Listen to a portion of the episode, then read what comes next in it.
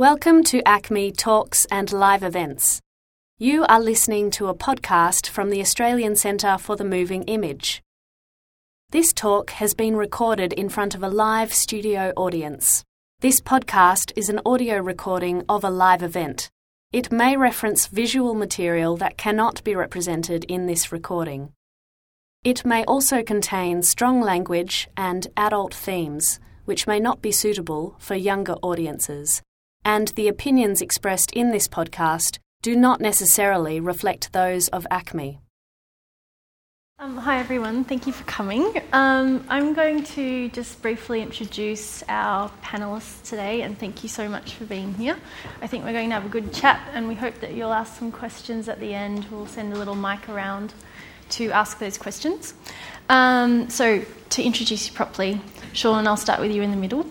Um, Sean has directed over 40 music videos for a number of Australian bands, including Missy Higgins, not a band, a person, um, Silverchair, Bob Evans, also a man, um, The Living End, and Birds of Tokyo.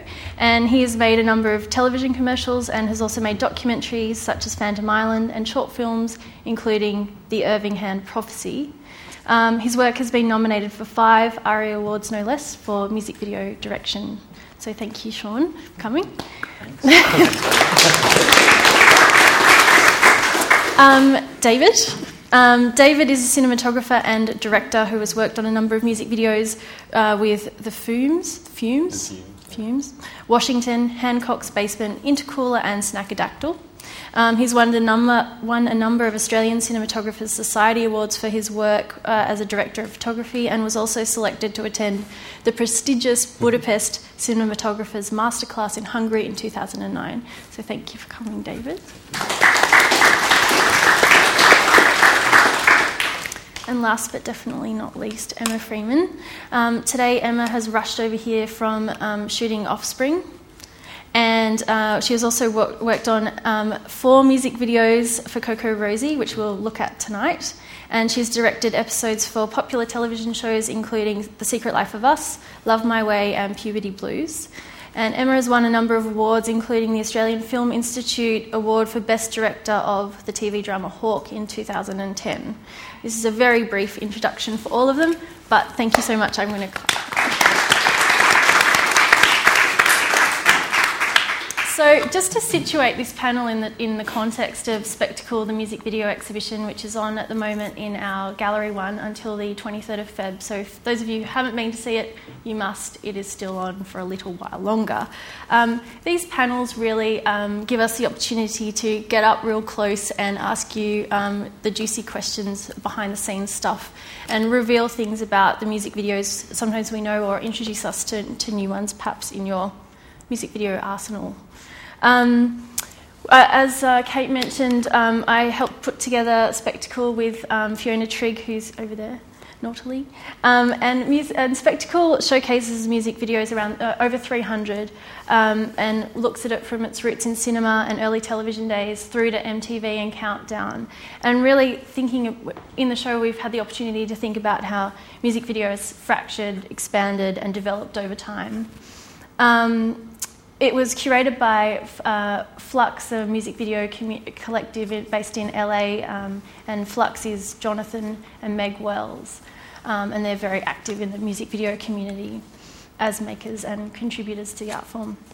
Um, I'm going to start with a really broad question for each of you. I was going to ask you something else, but I think I think we need to start with the idea of relevance, and I think uh, we'll get into specifics. But I think it would be good to start with why each of you think music video is still relevant when you know we're looking on at, we're looking at them on our phones often, and maybe we can just start with that that broad sort of notion. Why why do we still care about music videos? Why are they still relevant?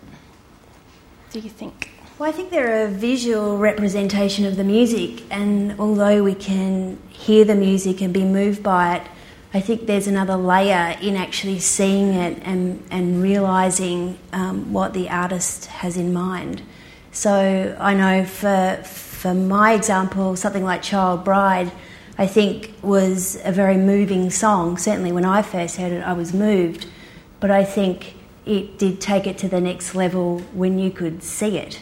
So I think it um, the visual medium offers um, a great prism into the emotional world. Mm. And we will get into this notion of collaboration mm. with the artist and also the idea that sometimes, and you may disagree with this, but music video can be like filmmaking with song mm. rather than words or narrative, mm. for example. So perhaps I'll cut to the chase. Why don't you make music videos anymore so much? They're too hard. Because that's about the budget thing we were talking yeah, about. Yeah, yeah. Uh, look, there was a period there where it was um, actually um, had a production company that I um, co-founded with another fantastic a filmmaker called Sarah Jane Woolahan, and um, we did a lot of music videos, and I think it was just a really wonderful little golden period of a, of a period of over five years or so where um, we were able to actually base a business out of it. Um, but in order to do that, in order to keep making your music videos, you have to keep stretching friendships. You have to keep asking favors, mm. um, and you know you've run out after a while, or you just can't. You know, it's just it's it's a lot. Because the video, the budgets aren't great. Very rarely do you get a budget that will reflect what you want to do. I guess in that music video, and that's just the nature of the Australian industry. But you always look at them as uh, a showcase. It's something that you really invest in when you do a music video. So it was a, it was an interesting juggling act to kind of try and make a sustainable business out of it, but also then keep not just treat it like a job, keep treating each music video um, with that passion that brought you there in the first place, which mm. is to, um, as Emma was saying, it's really about contributing a visual accompaniment to a song. Uh, and, uh, and that becomes part of the way people enjoy the music then. So, uh, and it's going to be around for a long time. Mm. Um, and so to step back a little bit, I mean, that's why I find it so interesting to know how long the shoot took and how long you're in post. And I'm going to ask each of you that sort of thing because where the budgets are so small, you can't afford the time. And as you say, it's a real sort of labour of love in many ways. Um, so, for example, that one, how, how long were you shooting and how long were you in? One day. Right. yeah. Uh, yeah, it was, it was a $15,000 music video, um, which was, it's you know that for what we did, it's, it was stretched. I mean, I didn't get, I didn't make any money out of that one, um, and that was fine because I entered into that straight up front with going, I, I like these guys, I like this song, I want to really try and do something. And uh, but you know the pre-production, we again wrangled lots of deals, got a space to shoot it in, um, wrangled in lots of help for free to do. There's a lot of art department because all of that, all of those sets were built um, or backdrops painted and stuff like that. So you know, you, so there's a really great core group of people up in Brisbane that I work with over and over again who just continually come to the party and deliver more than what you could have expected, which Free is shit. which is what you want. well, it's it's not only them bringing, but they have connections, you know. So um, Chris Cox, who was the production designer who did this, had a scenic artist mate that he'd just worked on a sort of a telly movie with, and employed him. So he called in a, I guess, a favour, if you like, and said, "Hey, how about painting some backdrops so that sky and uh, the bar that the guy's sitting in is just a bar set, and that brick wall is just painted on canvas." Um, so, yeah, I mean, it's very collaborative in that way that you can't you can't do these things unless you've really got a trusted network of people as well that you can draw from and they're willing to jump in with you and, and try and do it. Mm. But yeah, fifteen thousand dollars. Then I was working for a production company at the time, and they take out overheads, so you end up with a smaller budget, and that's just the way it goes. And uh, it was a one day shoot, a couple of days of pre, and uh, I don't know, maybe two weeks to edit it. Ouch. So I want to talk about collaboration with, mm. with the artists and that conversation. Are you pitching? Uh, how are you? Does a conversation with the band develop over time? I mean, obviously it, you've got. It's different for different situations. With the Birds of Tokyo, it came through um, the label, and uh, they just wanted to get some treatment ideas. And I think, look, they, I, I believe that they just approached me to throw in an idea, a couple of ideas, and not have to pitch for it which is great because I hate pitching rounds. They suck. And the most of the work that I've ever done has never actually been through like winning a pitch or a tender on it. It's been through a relationship developed with a label or a band. Um, but so that, that was kind of lucky with these guys. Um, but it took some workshopping of the idea. The, the, first idea I sent through wasn't just accepted and embraced. Um, it there were elements of that that wanted, they wanted change, but it wasn't a, necessarily a direct conversation with the band. It was through management, um, and so yeah. Because um, I, I, think it's interesting, and I know we'll talk about this with Emma, um, where a band has a particular, I'm going to use an ugly word, branding, and how you're thinking about that or keeping that in mind when you're coming up with concepts. I mean, obvi- that's obvious that you are, but and how are you trying to push that, or like what are you doing with that uh, idea? Uh, um, it's interesting because these guys were not relaunching themselves, but this was the song unbeknownst at the time that was that sort of shot Birds of Tokyo into a really commercial realm, mm. and that song got flogged to death. Um, they had an idea of what they want. It's hard for you to know exactly what. Um, there is some reference material that's shared, so you kind of start to hone in on, on ideas. But for me, it sort of starts with like, I don't know. I wanted to use, like, if I be honest, I just wanted to use a slow motion camera, that, like the Photron camera that shoots, yeah, you know, ten thousand frames yeah, per what, second. What you shot on? so that that's the start. That was the starting yeah. point. And then it. But what I've really, what that footage opens up is exploration of moments of time where one tiny moment of time can become, you know, one frame can uh, can become a minute or something mm-hmm. like that. So, so it was playing with those ideas, um, and uh, and they and it was a bit of a hard sell to get those guys into it because, you know, you had to convince them that just because you're shooting at 5,000 frames a second doesn't mean your video clip is going to be one shot you know, it's still going to be edited. They had this idea, oh, is it going to slow it down too much? And so you've got to, you've got to kind of convince and cajole and massage to still do what you want to do, knowing that you think this, this is going to be the right direction to go, but you might have to convince them a little bit. And there were some story elements that needed workshopping as well.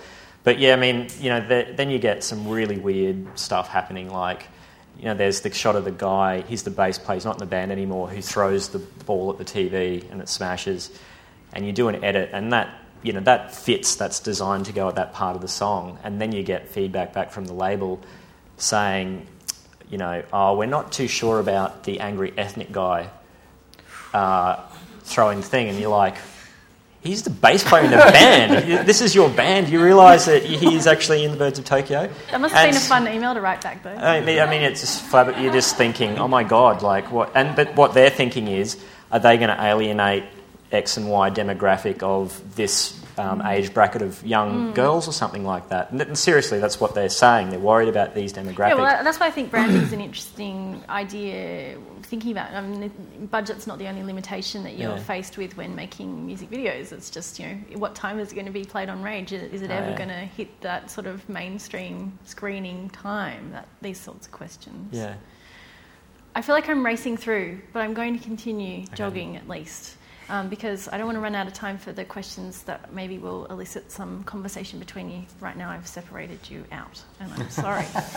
I want to make an unintentionally glib statement about the, the, the, way that your works kind of connect, actually. I was thinking today um, about colour palette and how that was probably, in terms of what we'll watch today, probably the brightest clip um, in terms of bright, vibrant colour and rather what comes to the fore for me when I'm sort of comparing your work is this textural quality. And I mean, I'm thinking about a lot of contemporary art, of contemporary moving image that really draws on that. And of course, like for me, like Daniel von Sturmer's work uh, really comes through in that particular clip, but I can think about it as well for both Sean and Emma.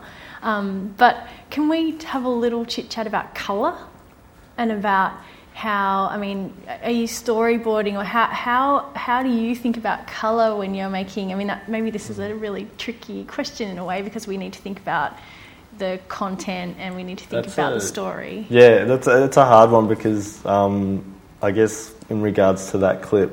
Um, yeah, the directors came to me and were like, "We need a house that we can that looks like it's from the 70s that we can demolish and cover in black paint. And, and I, I looked at them and told them they were idiots. Cause, um, but um, somehow they found this that place, which was out in Moonee Ponds, I think, and it was actually being set to be demolished. And um, yeah, it looked like it was from the 70s.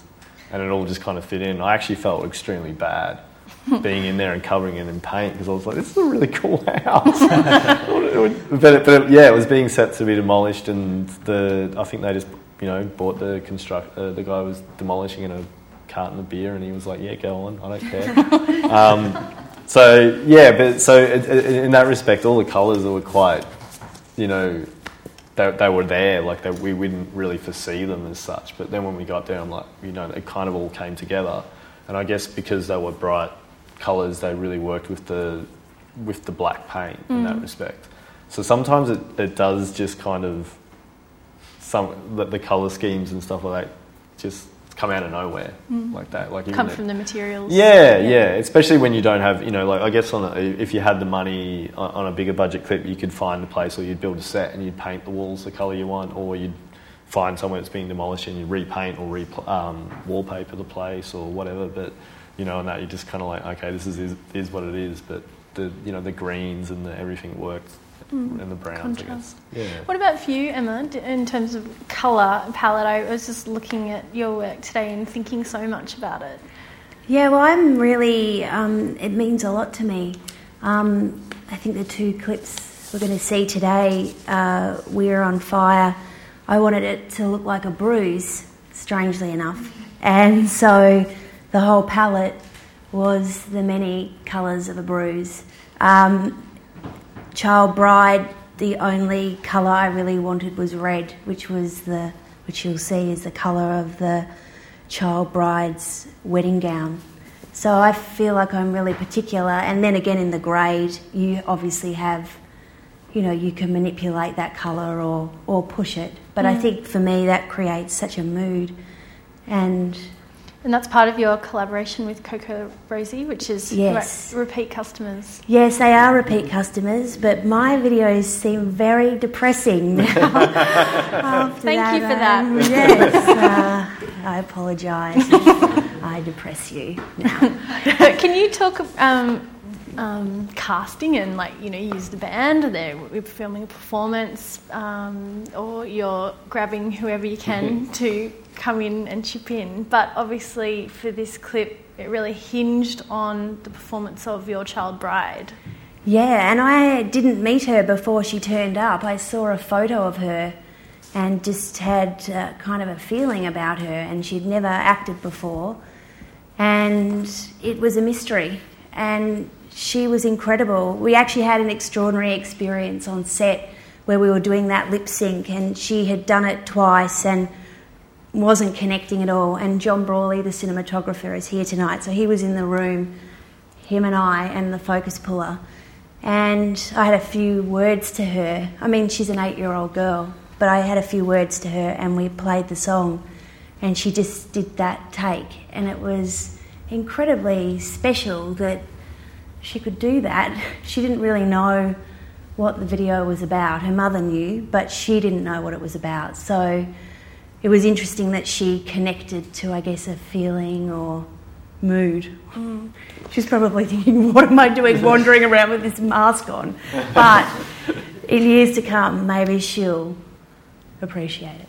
And that sort of leads to a question about how long each of you spend with lyrics, or how, I mean, often timelines would dictate that you don't have long. It's sort of like a, you know, gut reaction, and perhaps you have to go quite quickly into production of the music video. But you have a long ish standing collabor- collaboration with CocoRosie. Yeah, and they're very particular. Like they're, um, you know, quite famous for sacking Gondry for their video and you know, I know the girls really well and know what they like, so I think that that's a consideration. But How did you get to know them? Sorry, um, they're composing the music for my feature film, and um, so you know, I really got to know them, and so I knew what they liked.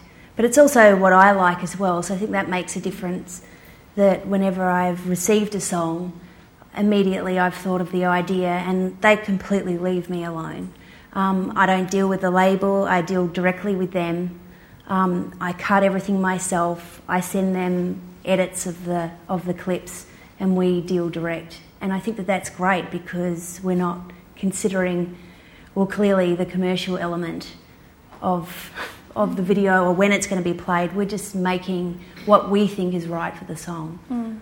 And how long, you, uh, for example, Child Bride, how long did you spend with that song before?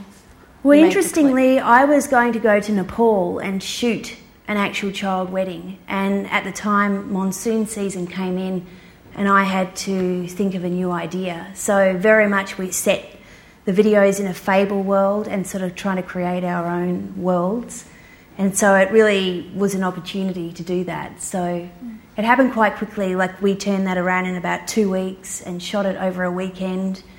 And then I rushed up to Puberty Blues and would edit after I was shooting Puberty Blues. So What a it was combo. kind- yeah, it was. it's very strange. Wow. Yeah. Um, I'm thinking about Sean's comment from earlier about um, slow motion being expanded time and it still can be extremely dynamic rather than being a, a, a slow a slowing down of time. Yeah. Um, but I, I'm wondering how you plan a shoot like that. Well, actually, I was experimenting with the Phantom camera, which is what I used years ago. I did a video installation back in 2008 where I tested the the Phantom, and at that point, no one was really using it. It was kind of at the beginning, and prior to that, it was just used for explosions. And I was really interested in the idea of taking um, you know, this kind of hardware that's used for car crashes and, and Scientific. yeah, scientific, Scientific, but- yeah. yeah. and actually applying that to to you know drama or to you know imagery like this. So I had tested that out and and was always thinking that one day I would make a video with CocoRosie that we, we could use that. And this one seemed perfect given it was all about, you know, night and transcendence in a way. So thought that that really added to the to the feel of the video. And now watching that, it just reminds me of Coven. With that steak. Um, time is not being very kind to us tonight, and um, I want to open it up very shortly to um, audience questions, but I'm not quite finished with you all. Um, I, each of you are filmmakers, you've made short films, and I want to put the commercials to the side, I think, because we've talked a bit about budget, and um, I want to ask you each about the, the points of intersection between the video, music video making work and, and the filmmaking.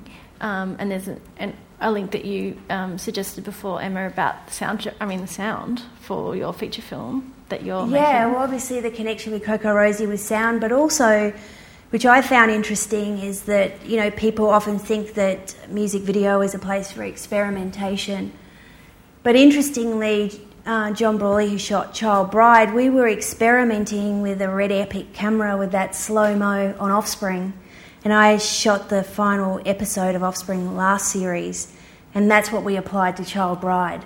So that was kind of an interesting thing that We were laughing. merging, and no one would ever think that Offspring would have other way around. an impact on CocoRosie. Um, but it did, and we were testing out that style on, on Offspring, and it really worked for that. What, what about for you, Sean? Do you the, the, a point of intersection that you can think of that um, where your filmmaking work and your music video work really kind of complement each other, or perhaps uh, cause a, a friction or a limitation? Um, I, I guess, I mean, I guess for all of us, it really comes down to telling stories at the heart of it. So while music videos are abstract and poetic and metaphorical and all of these things, at the heart of it, there is a story that's being told. So, um, and that's what draws me to filmmaking. It's that idea of being able to express a story, and, and music video is a wonderful way to be able to do it because there is such a scope. Uh, and you're given a soundtrack to the film already. So, what sort of story are you going to tell within that? Um, But I am interested so- in how, sorry to interrupt you, but I am interested in how the planning for that differs. In that, do you approach or have you in the past approached a music video with a sort of that taking abstraction as your sort of okay, I'm just gonna I'm gonna go with it, and then your filmmaking you're planning out more directly, or it- Uh, does it does it manifest in the planning for, for the shoots, or are you planning meticulously for the music video as you would for the filmmaking? Um, you mean like if I was doing a documentary? Yeah. Well, there's much more meticulous planning that went goes into the music videos and the documentary. Especially the, docu- the, the feature documentary that I made was really very loose and it spanned a long time and happened in little bursts of energy and had a lot of false starts. So it was that was really about trying to see where the story is. There is a story here, and it's a story that needs to be told, but I'm not sure how to do it yet. You're searching for because it. because the ingredients aren't right there, the right character's not right there, and that particular documentary actually was probably two, 18 months or two years in to that before the main character turned up, and suddenly all the stars came into alignment, and it was all meant to be, and he was the vehicle f- for being able to do that. So it was planning in the sense that you had to be open and you had to stay committed, I guess, to, to doing it. Once we'd started along that line, it was it was a story that needed to be told, and it was you know it was no real question of giving up on it. But that's that's very loose, um, and of course, to a music video, it's I mean to shoot something in one day like that takes a fair bit of planning, even if that goes out the window on the day, which usually it does. so you get to lunchtime and you're thinking, why have we only just started rolling the camera? And this seems to happen every single time. And yet, so you get to the end of the day and you somehow manage to squeeze it all in. But it does take a lot of planning and coordination to get all the ingredients there in the first place to, to do that. I don't know if that answers your question. It, it does. And for those of us who are lazy Googlers, what is the title of your documentary so we can look at it later? Uh, it's called Fantome Island. It's but it's spelled the f- French way, F A N T O M E. Uh, yeah. So I don't know if you, you won't find it on. You can go to the website and you can order one from me. I'll send you one. I want 5% now. Uh, yeah, uh, uh, it's it's a documentary about uh, Fantome Island's an island up in off the coast of North Queensland. It's next to Palm Island, which is an Aboriginal community, which most of you probably heard of. Um, Fantome Island has a, a, a parallel history, um, and this documentary focuses mainly on the indigenous leprosarium that was established there that ran from about 1939 to the mid 70s.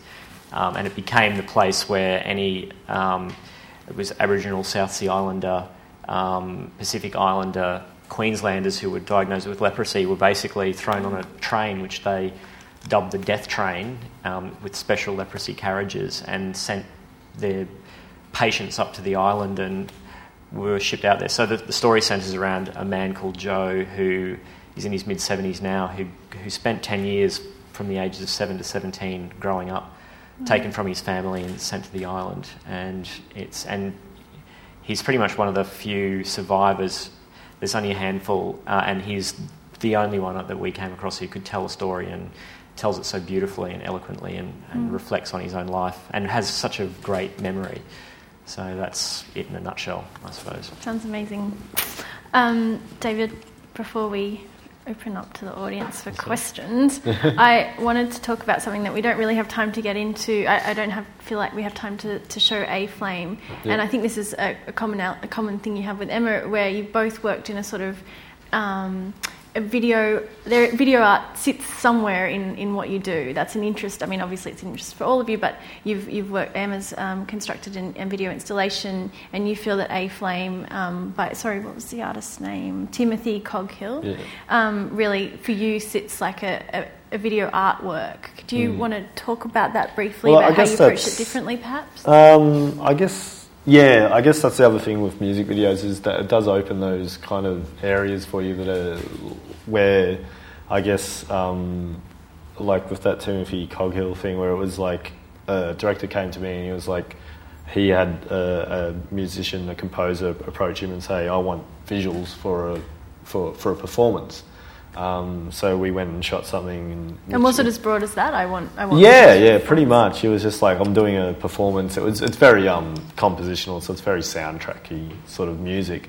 Um, and yeah, he wanted something to project behind him because it was like uh, on, at a performance, and I was like, that's kind of interesting because it's not. It's kind of a weird middle ground between where it's kind of a music video, but it kind of isn't. Um, obviously, we, we released it with the track underneath it, just you know, so we, we could see if it worked with the music. Um, but I, I guess in the same respect, yeah, you, you do. They do kind of diverge and you know you get you get weird sort of outcomes out of working with musicians and artists where you, you end up making stuff for them that's not necessarily a music video or short film and stuff like that. I Sitting some- in a space, an interstitial yeah, I did some stuff for, for Meg Washington a while back where she needed some visuals for her like an opera house performance. So we shot some stuff for her on like a, a you know 300 frames on an epic as well, and seems to be the going thing at the moment.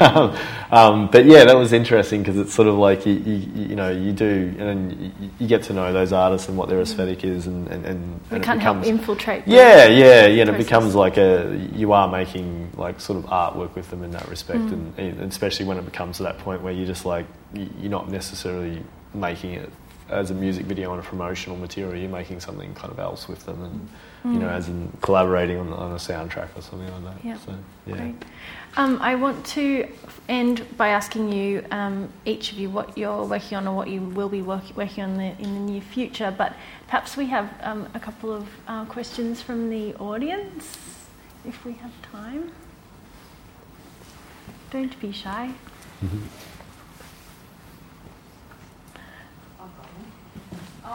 Oh, sorry. Do you mind waiting for the mic because we're we're actually making a podcast and we want to hear your question. We're all being recorded. I'm just interested to know um, from the beginning ideas. I've heard, we heard about you wanting to use a particular camera or going for a particular colour.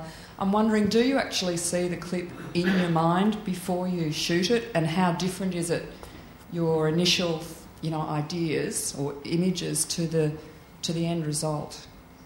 That's a nice question. It's drastically different.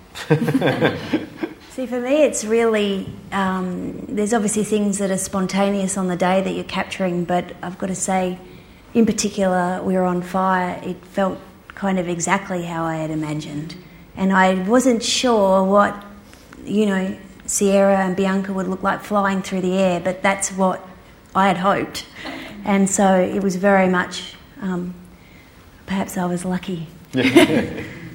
Uh, I, it, I guess it, it's different for different situations and different jobs. Sometimes you kind of envisage something comes to you, and uh, it, it's always going to be different. I think for me, um, you know, I'm not an, an artist where I can express things on paper. I can bring together reference material, but I'm um, but I'm also very uh, interested to see what kind of alchemy is going to happen on set at the same time.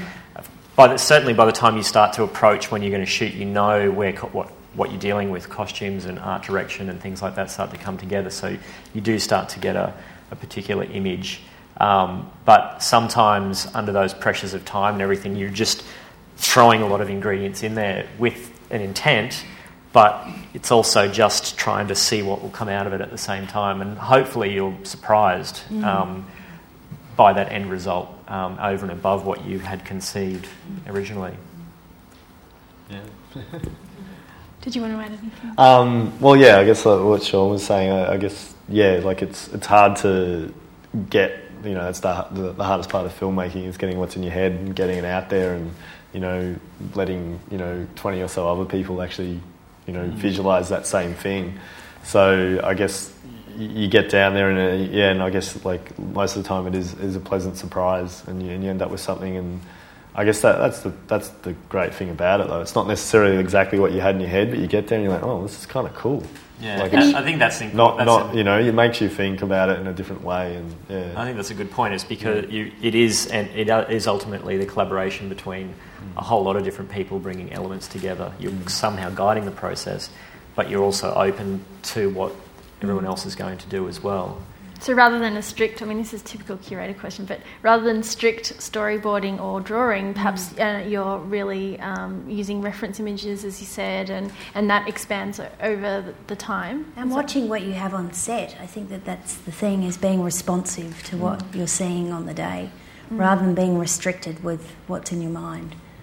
Yeah, it sounds like a song, Visual Alchemy. I like it. It's Mm. good. Does anybody else have a question? Um, building on that idea, what's the first kind of thing that you think of? Is it an aesthetic or a message that you want to put across, or like a, a concept? I guess. Like, what's the So- first thing that comes to mind?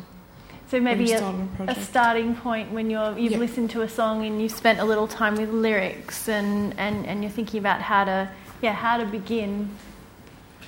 Do you want to start with that, David? Um, I guess uh, it, it's kind of a mix sometimes because I, I guess sometimes you listen to a song and you get a really strong image out of it, and sometimes you may not get as, as much of a, an attachment to it, and I guess you kind of have to listen to it over and over again and kind of you know sift through what it actually it is that you want to do with it. Um, I guess I guess for for me, like I guess mainly like uh, like it's mainly if as a director, I guess I'm I'm looking for something that I can relate to in the song. that can So that, that, that image that Yeah. strikes you as something that you try and mine. Yeah, yeah, but also something that I guess like works in, in, in with the song. Um, I guess yeah, like as a, from a cinematography point of view, uh, it's kind of you, you know you kind of have to understand what the director's doing and and, and and you kind of need to be in the same line as them and make sure you're getting the visuals which will work with the with the sound. Mm. So I it's a as well. constant conversation. Yeah, yeah, but um, I guess from like I don't know, like a like with that War and Peace one, I actually I was really struggling with an idea, and um, uh, I can't remember how I stumbled upon it. I think I was just looking. I was looking up images of death. Uh, it's basically Googled death in snow, and came like I was yeah I was really struggling, um, and I came across this photograph of this uh, guy face down in the snow, but um, his footsteps were in the snow leading up again to, to like to him, but he was like face down, um, and uh, and I kind of was like, well, that's kind of an interesting photo, like like. You Mm, know, and, you, and- you worked backwards. yeah, and I worked back from there, and I found it was this this uh, I think it was a Swiss writer who basically lost his mind and was institutionalized, and he used to write in really really miniature. Um, uh, like script on a piece of paper. That's where the, the papers come from, and like really minute. Apparently, some of them were like a millimeter high. And you just write like novels on like two pieces of paper. Um, and then yeah, one day he went for a walk and had a heart attack in the snow, and one of his in like inmates at the institution found him face down like that. And to me, that was just a, such an amazing image. You know, that someone would be face down in the snow, just dead by themselves, and yeah. So that's that was kind of I guess I got I I was that instantly struck me, and I was like, oh. I don't know if that really has anything to do with the song, but but it was like visually like there was something about it that I was just like, oh okay, like this will work. You know, this is a really good point to work from. So yeah. Um, if we don't have any more questions, I'm going to hijack audience Q and A. Do we have any more questions? No. Um, and I want to know what you're doing next, or what you're looking forward to in 2014. Emma, tell us. Well, I'm currently on Offspring, so um, I'm just doing that. But then I'm working on a project with Bjork, so that's my next. There are no Bjork fans in this audience. um, what can you tell us just a, a wee bit about that? Oh, it's still a project in development, but it's not really strictly a music video. It's a short film of sorts. I'm not quite sure how it will evolve, but um, but we're at a very early stage in development with that, and um, and hopefully my feature film next year. Fantastic. And and how at what at what point are you in, in relation to of development of the feature film? Well, I'm 10 years into it. Um, I'm, so I'm deep into the film, but um, I feel like we're very close and uh, I feel like it will happen. And I haven't had that feeling before. So I'm optimistic, but until I'm standing there in the middle of the Flinders Ranges with a circus in front of me, it's a circus film. Um, I'll, I'll just wait. But until then, I'm certainly occupied, which is good. What about you, Sean? Um, I'm working on a short film. It's very early stages of pre-production, but looking hopefully to shoot in a couple of months. And you feel like you've left music video somewhat behind you for now? Uh, I, I don't think you can ever really leave them behind. uh, I, I, I mean, like family? yeah, I mean, there's always going to be, you, you know, not- I don't ever look at them now as um, a way to generate income or anything like that. They really now it's about is there a song that just grabs you and you've got an opportunity to do to collaborate and be a part of what that song becomes in the public consciousness. Um, so that would still compel me always, I think. But um, so yes, definitely more music videos for sure. Um, and what about you, David? Um, well, I guess I'm continuing freelancing as a cinematographer, and um, yeah, I guess I'm also trying to work on a short film as well. But um, I guess like it's kind of hard sometimes to get caught up shooting and to, to make that you know point where I just stop and go, okay, I really need, want to make something of my own. Hmm. Um, but hopefully, yeah, it's something I can. There's a lot of Work on the next one. multitasking going on Yeah, in this, yeah, in this red couch. Yeah, yeah. Um, thank you so much for being part of the conversation that's felt way too short in many ways. Um, and thank you for coming. And uh, we hope you'll keep Googling these guys when we see your short films and the feature film come out eventually, which it will. Thank you so much.